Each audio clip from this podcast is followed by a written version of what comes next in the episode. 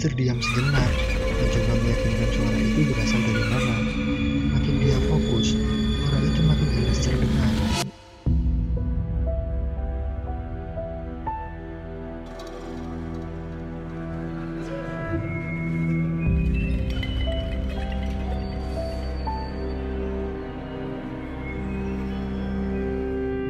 Assalamualaikum warahmatullahi wabarakatuh. Kembali lagi di ARC Horror Story. Apa kabar kalian? Semoga selalu diberi kesehatan. Pada kesempatan kali ini, aku akan melanjutkan kisah dari adik Kak Rianu Fajri yang kemarin sempat berhenti di part 2. Demi kebaikan dan privasi, nama dan tempat kejadian akan dirahasiakan. Kejadian mistis ini terjadi ketika adik dari Kak Rianu Fajri ini sedang melakukan KKN dari kampusnya bersama teman-temannya ke sebuah tempat yang berada di Jawa Barat. Nah, penasaran dengan ceritanya? Kita simak ceritanya dan pastikan jangan mendengarkan sendirian.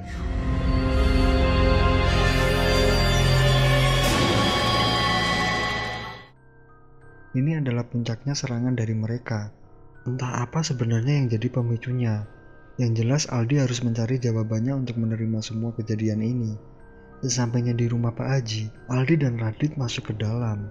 Bang, Lela bang, ucap Riana yang sedang menangis. Iya nah, di mana Lelanya sekarang? Tanya Aldi. Di kamar bang. Aldi dan Radit langsung menyusul ke kamar. Ternyata Pipit menunggu di depan pintu kamarnya.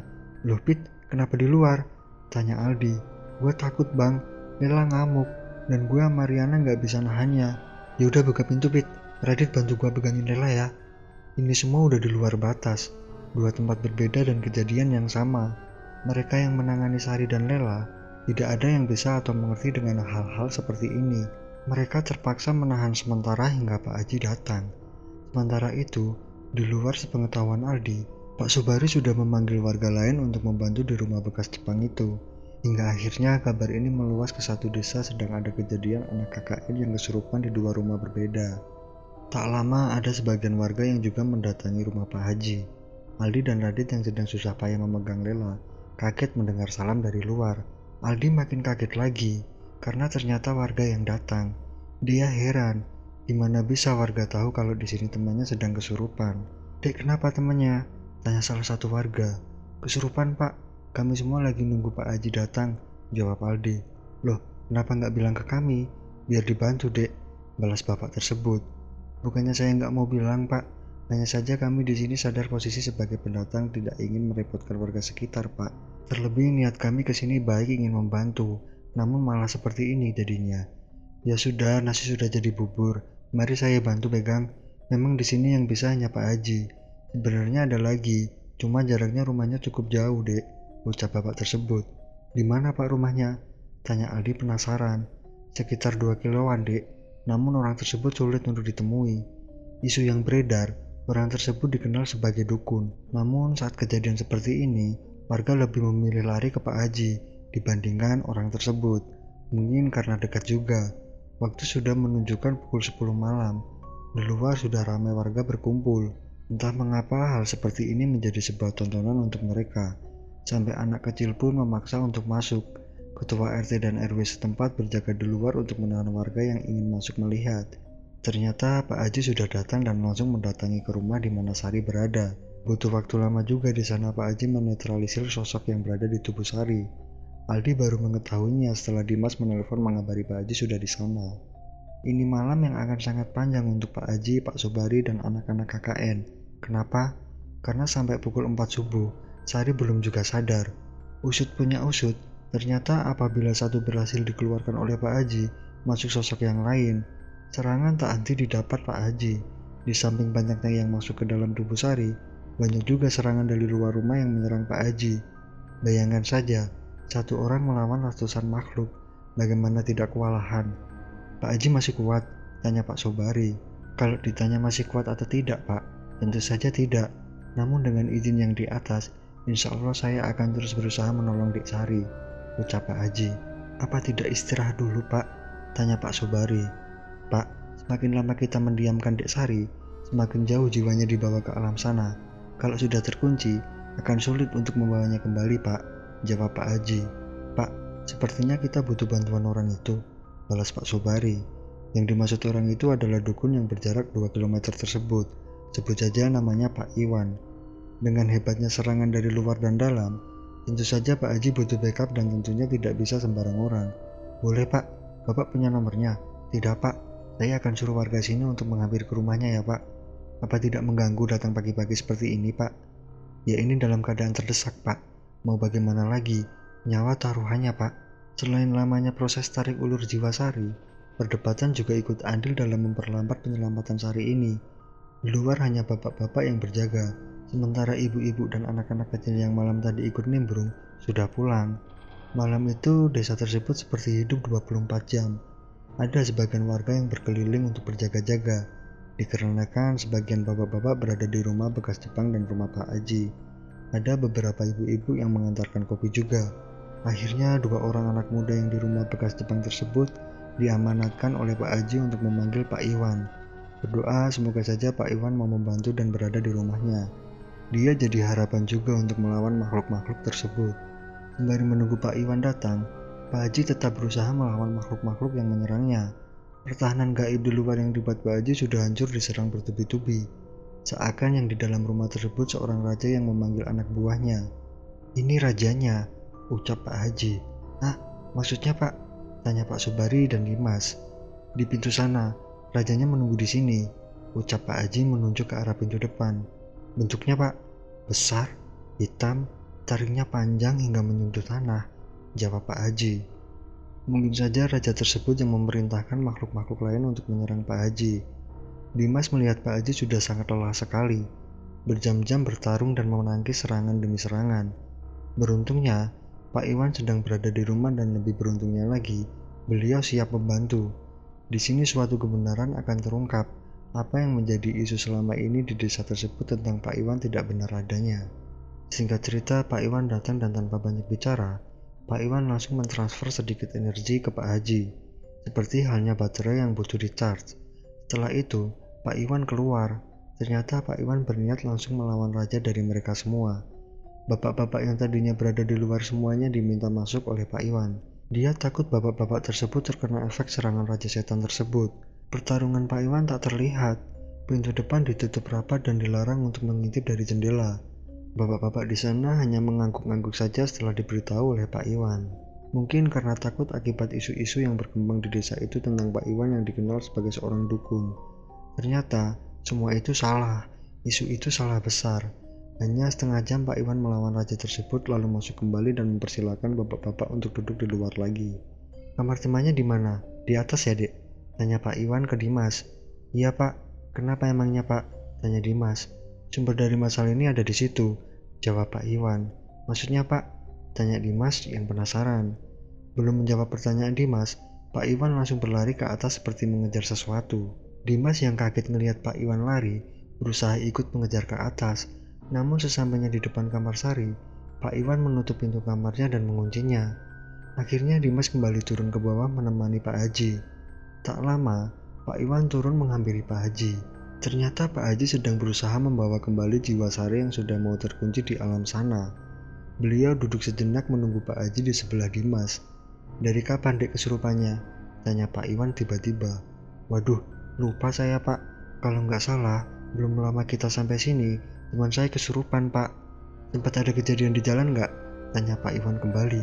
Kejadian? Iya. Hmm, ada sih, Pak. Pas kita jalan menuju sini malam-malam, mobil teman saya Aldi mogok tiba-tiba, Pak. Katanya dia lihat orang lompat ke arah mobil dari kiri. Sementara teman saya Lela lihat kepala, Pak. Itu pertanda kalian tidak boleh lanjut. Maksudnya, Pak? Terkadang, mereka makhluk halus melakukan suatu cara untuk menghentikan apa yang tidak mereka suka. Hah? Intinya, ada sesuatu yang kalian bawa yang tidak disukai oleh makhluk-makhluk halus itu, dek. Sesuatu, Pak. Apa itu, Pak? Dan siapa yang ngebawa? Dimas makin penasaran. Kamu tidak perlu tahu apa itu dan siapa yang ngebawa. Kalian di sini datang sebagai teman, melindungi sebagai teman. Maka kalian pulang tidak boleh sebagai musuh. Balas Pak Iwan. I, I iya, Pak. Jawab Dimas yang kesal karena tidak diberitahu oleh Pak Iwan. Tak lama Pak Haji keluar kamar dan menemui Pak Iwan. Syukurlah Sari berhasil kembali dan dia sudah sadarkan diri. Namun tidak bisa diajak bicara. Bagaimana dengan yang di rumah Pak Haji? Ternyata setelah Pak Iwan berhasil mengalahkan rajanya, tiba-tiba Lela yang sedari malam mengamuk langsung diam seketika. Seperti makhluk itu keluar begitu saja tanpa ada yang tahu dan tanpa dibantu juga. Bahkan setelah Lela sadar, Aldi mencoba menelpon Dimas, namun tidak diangkat karena HP-nya ditaruh di meja dan di silent hingga tidak terdengar. Pak Iwan dan Pak Haji mengobrol di luar rumah, seperti berdiskusi. Dimas masuk ke kamar di mana Sari berada dan meminta bantuan warga lain untuk membawa Sari ke ruang TV dengan tujuan agar dapat angin segar. Sementara Pak Haji dan Pak Iwan masih sibuk berdiskusi di depan. Tak terasa waktu sudah pagi. Ayam sudah saling bersautan. Satu persatu warga yang semalam penasaran ingin melihat datang kembali. Mereka ingin tahu bagaimana kelanjutan dari semua ini. Tak lama Aldi datang sendiri, ingin tahu keadaan Sari. Dim, gimana Sari? Sudah sadar dia? Tanya Aldi. Sudah bang, tadi sempat melek sebentar, terus tidur lagi. Balas Dimas. Ya udah biarin aja, kasihan dia. Ini semua belumlah selesai. Mereka pun mengira demikian, namun ternyata tidak. Pak Iwan dan Pak Haji berpamitan. Tak lupa Aldi mewakili teman-temannya mengucapkan terima kasih yang sebesar-besarnya kepada beliau berdua. Tanpa mereka mungkin Sari tidak akan bisa selamat. Dim, lu sama Yusak tidur sekarang ya? Gua bakal bilang ke Subari untuk hari ini tidak ada kegiatan dulu. Takutnya kalian semua nanti malah kecapean. Singkat cerita, Aldi kembali ke rumah Pak Haji dan berjaga-jaga di sana. Badan Aldi sebenarnya sudah sangat lelah, namun dia paksakan karena beratnya tanggung jawab yang dia pikul. Menghadapi dua kejadian di tempat berbeda bukanlah hal mudah, karena butuh energi yang ekstra untuk menyelesaikannya. Pak Iwan sebelum pulang sempat berpesan kepada Aldi, Dek, Nanti kalau kalian sudah selesai di sini dan ingin pulang kabari saya ya. Ada yang ingin saya dan Pak Haji bicarakan dengan kalian semua tentang penyebab di balik semua ini, pesan Pak Iwan. Oh, baik Pak. 10 hari lagi kegiatan KKN mereka akan usai. Namun sehari setelah kesurupan berhasil diselesaikan, malah muncul masalah baru. Bukan untuk anak-anak KKN, namun teror kepada desa tersebut. Karena di malam sehari setelah kesurupan, beberapa warga yang melakukan ronda malam diganggu oleh makhluk-makhluk yang sebelumnya tidak pernah muncul. Beberapa warga bercerita ketika melakukan ronda, salah satu warga melihat sosok pocong keluar dari rumah salah satu warga. Adapun yang sedang duduk di pos, ditertawai oleh kuntilanak yang terang-terangan terbang di atas mereka. Melihat itu, mereka semua lari ketakutan. Banyak warga yang berpendapat bahwa ini semua kejadian akibat kesurupan kemarin.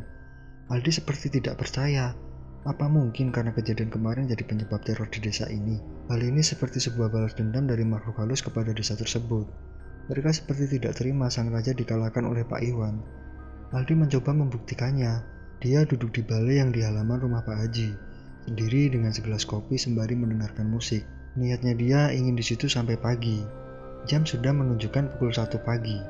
Aldi belum merasakan atau menemukan sesuatu yang janggal. Sudah tidak ada lagi ronda malam dikarenakan tidak ada yang berani keluar. Ada rasa bersalah dalam diri Aldi, karena merasa akibat dia dan teman-temannya satu desa mendapat teror. Jam 2 pagi, Aldi mulai merasakan hawa panas di leher belakangnya. Namun dia cuek, karena belum berpikir aneh-aneh. Saat sudah asik mendengarkan lagu, entah kenapa, seperti ada yang aneh. Lagu yang biasa dia dengarkan tentu saja sudah hafal lirik dan nadanya. Namun Aldi mendengar ada suara lirik. Aldi terdiam sejenak, mencoba meyakinkan suara itu berasal dari mana. Makin dia fokus, suara itu makin jelas terdengar. Suara kuntilanak yang menyelinap ke dalam headset yang dipakai Aldi. Langsung saja Aldi lepas karena takut mendengarnya. Ini seperti menguji nyali atau seperti menantang mereka. Seakan Aldi ingin mengingat langsung keberadaan mereka. Tengah jam tak ada gangguan. Aldi sudah mulai mengantuk. Rasa ingin tidurnya mulai menghinggapi matanya. Aldi merebahkan sebentar badannya di atas bali tersebut. Pemandangannya sekarang pohon mangga yang gelap tanpa penerangan. Tiba-tiba, Aldi berfokus pada satu titik. Samar terlihat seperti sebuah mata. Aldi mengusap matanya untuk memastikan. Bisa saja karena mengantuk, jadi penglihatannya bermasalah. Semakin fokus, semakin jelas Aldi melihatnya. Benar saja, sebuah mata yang sedang memperhatikan Aldi di situ. Ini seperti mata manusia, namun di sekitarnya hitam dan gelap. Aldi bangun dan sedikit mendekat untuk lebih jelas. Tiba-tiba berubah menjadi merah menyala. Aldi yang kaget melihat itu langsung lompat dan terjatuh ke bawah tanah. Setelah itu ada suara tawa yang khas, suara seperti laki-laki namun berat, seperti senang melihat Aldi terjatuh. Aldi lari ke dalam rumah. Teman-temannya semua sudah pada tidur di ruang tengah. Tidak ingin membangunkan temannya, Aldi masuk ke dalam kamar dan langsung menutupi seluruh badannya dengan selimut. Tak lagi dia menantang seperti itu. Sudah cukup. Kepala Aldi berada di bawah jendela kamar yang mengarah ke kebun belakang. Aldi yang sudah tertidur tiba-tiba saja terbangun tanpa sebab. Saat membuka mata, dia tidak melihat apa pun.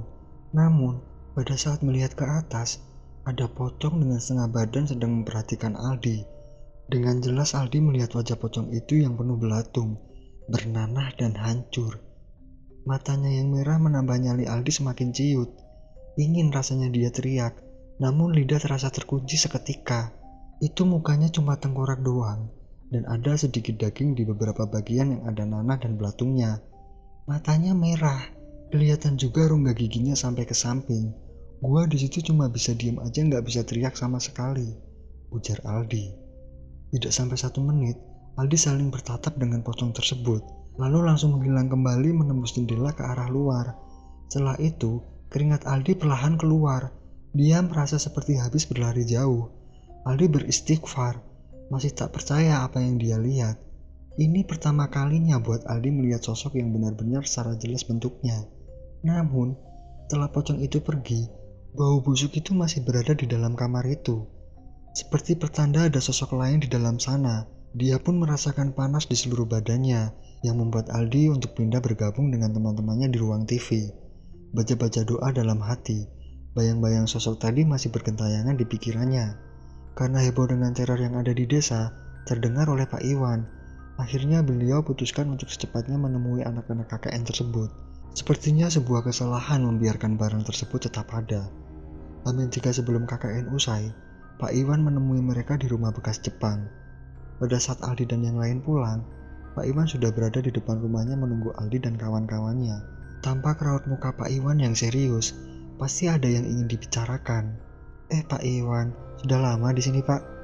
Sapa Aldi sembari mengajak bersalaman. Ah tidak, baru juga datang kok dek. Sepertinya ada hal serius yang ingin Bapak bicarakan ya? Iya dek, karena ini sudah menyangkut satu desa, jadi lebih cepat lebih baik, jawab Pak Iwan. Mau sama saya saja atau dengan semuanya pak? Tanya Aldi. Semuanya ya, karena ini bersangkutan dengan kalian semua. Sementara Pak Iwan menunggu teman-teman cewek yang bersih-bersih, Aldi menyiapkan beberapa makan kecil dan minuman. Tak lama semuanya sudah kumpul di ruang tengah. Pak Iwan membuka pembicaraan. Saya akan buka penyebab dari semua ini ya, tapi tolong setelah mendengar ini jangan ada yang saling tuduh, curiga apalagi musuhan. Mengerti ya? Pinta Pak Iwan. Iya pak, Jawab anak-anak serentak. Janji, saya akan pegang janji kalian. Minta kembali Pak Iwan. Janji Pak. Baik, sebelumnya saya tidak akan memberitahu siapa yang mempunyai barang ini.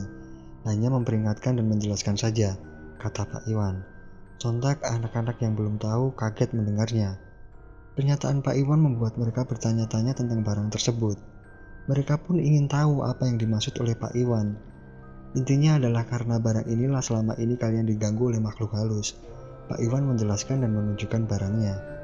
Bentuk barang itu seperti pusaka, namun mempunyai energi yang sangat besar. Ini besar, oleh sebab itu penghuni sini merasa terganggu dengan kehadiran barang ini. Karena mereka tidak bisa menyerang barang ini, maka kalianlah yang menjadi tumbalnya. Mendengar hal itu membuat anak-anak mengeluarkan komentarnya masing-masing.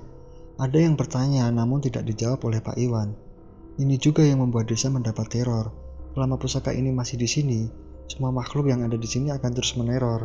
Mereka merasa terganggu, ujar beliau. Lalu kenapa Sari yang jadi tumbalnya, Pak? Jangan-jangan Sari yang punya pusaka itu. Tiba-tiba Yusak memotong pembicaraan. Kamu, saya sudah bilang tidak boleh saling tuduh. Pak Iwan marah kepada Yusak. Sontak semua menyuraki Yusak yang malu. Kenapa Sari yang diserang? Karena di antara kalian yang mempunyai fisik cukup lemah hanya Sari. Semakin lemah fisik seseorang, maka semakin mudah untuk mereka masuk ke dalam tubuh kita, ujar Pak Iwan. Oh begitu, jawab anak-anak berbarengan. Oh iya Pak, katanya mau sama Pak Haji bicaranya, ujar Aldi. Saya udah ke rumahnya, dan Pak Haji sedang ada kegiatan di kabupaten sebelah, dek. Lalu saya telepon beliau hanya menitip salam saja, jawab Pak Iwan. Buat yang punya pusaka ini, jangan khawatir, akan saya kembalikan. Saya jamin ketika sampai di rumah, pusaka ini sudah ada di lemari Anda, ujar Pak Iwan. Tapi Pak, kenapa tidak sekarang saja? Kasihan desa ini mendapat teror terus, Pak. Potong Dimas. Hmm, betul juga. Baiklah, akan saya kembalikan setelah sampai di rumah ya, jawab Pak Iwan. Pak, saya mau tanya, potong Yusa. Oh iya, mau nanya apa? Emang bener ya kalau Bapak Dukun? Tanya Yusa. Seketika semuanya melihat ke arah Yusak. Mereka seperti ingin marah mendengar pertanyaan yang diajukan oleh dia. Yus, lo emang brengsek ya? Gak sopan tau gak nanya-nanya begitu, ucap Aldi kepada Yusak. Pak Iwan hanya tertawa kecil mendengarnya. Dia menjelaskan bahwa dia bukanlah seorang dukun. Dia hanya orang biasa yang kebetulan mendapat kelebihan dari yang di atas. Lalu kenapa beliau bisa diisukan sebagai dukun? Dulu ada warga di sini yang sakit minta bantuan untuk disembuhkan.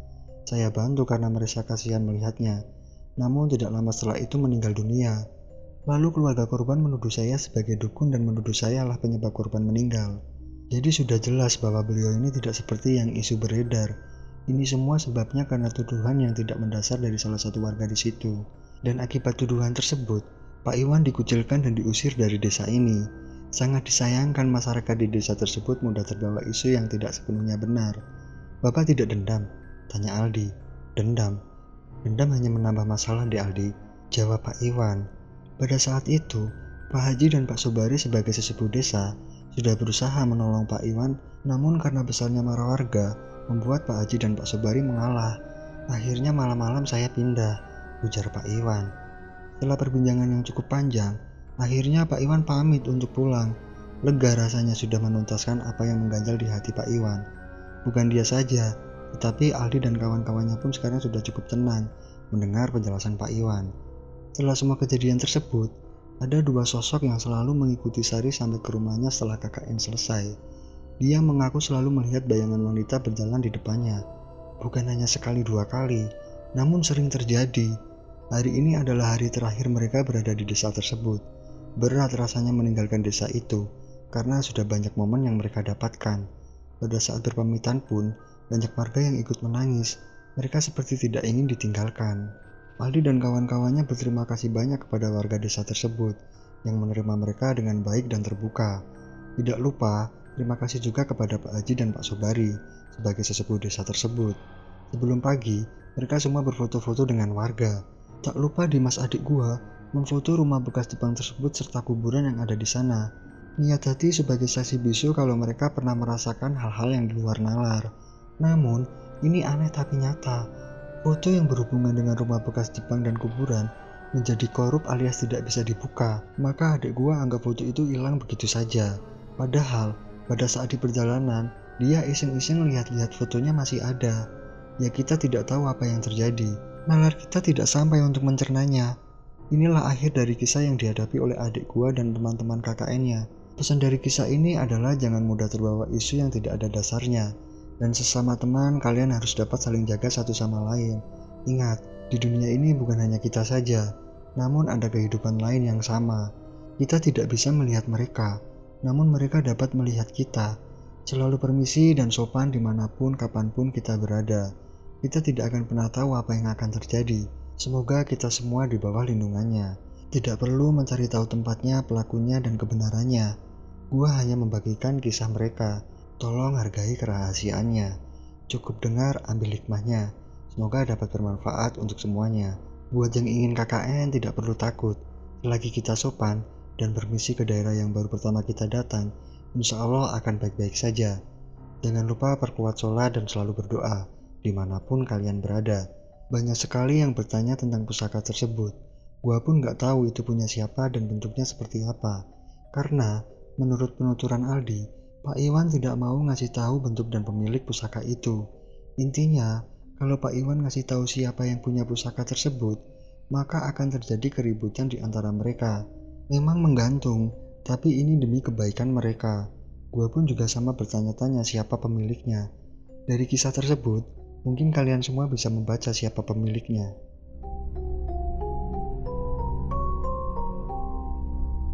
Jadi itu dia teman-teman, pengalaman yang dialami oleh adiknya Kak Rian Fajri dan teman-teman KKN-nya. Semoga kalian bisa mengambil hikmah dan pelajaran dari kisah ini. Terima kasih buat teman-teman yang sudah mampir di podcast ARC Horror Story.